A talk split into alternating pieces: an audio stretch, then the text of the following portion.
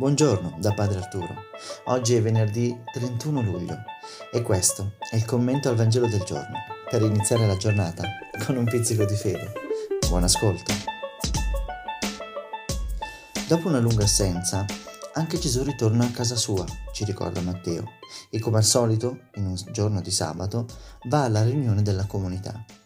Gesù non era il capogruppo, ma comunque prende la parola segno questo che le persone potevano partecipare ed esprimere la loro opinione. La gente rimane ammirata, non capisce però l'atteggiamento di Gesù. Da dove mai viene a costui questa sapienza e questi miracoli?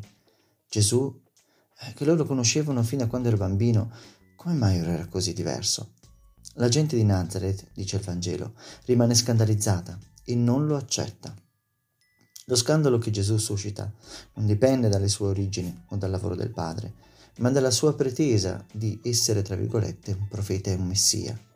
Nella Bibbia il lavoro manuale era tenuto in grande considerazione, soprattutto il lavoro dell'artigiano, eppure qualcosa causò la reazione negativa della sua propria comunità.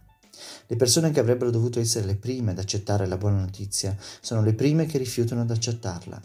Il conflitto non è solo con i forestieri, ma anche con i parenti e con la gente di Nazareth. Insomma, il testo ci ricorda che il parlare di Gesù e il suo agire non erano imparziali. E lo sappiamo bene se facciamo memoria di ciò che ci viene raccontato dai Vangeli. Il suo pensiero era critico, obiettivo e sbugiardava tutte le ipocrisie nascoste da un nazionalismo e un senso di superiorità a cui tutti, compresi i suoi concittadini, si erano identificati. Sembra quasi che Matteo abbia messo questo episodio per ricordare agli ascoltatori che Gesù non sempre ci dirà le cose che vogliamo ascoltare anche se noi fossimo super fedeli e se andassimo tutti i giorni in chiesa o pregassimo diverse ore al giorno, dobbiamo sempre stare molto attenti a quello che Gesù ci dice e vuole che noi facciamo. Buona giornata e se questo podcast vi è piaciuto, condividetelo con i vostri amici ed amiche. A domani.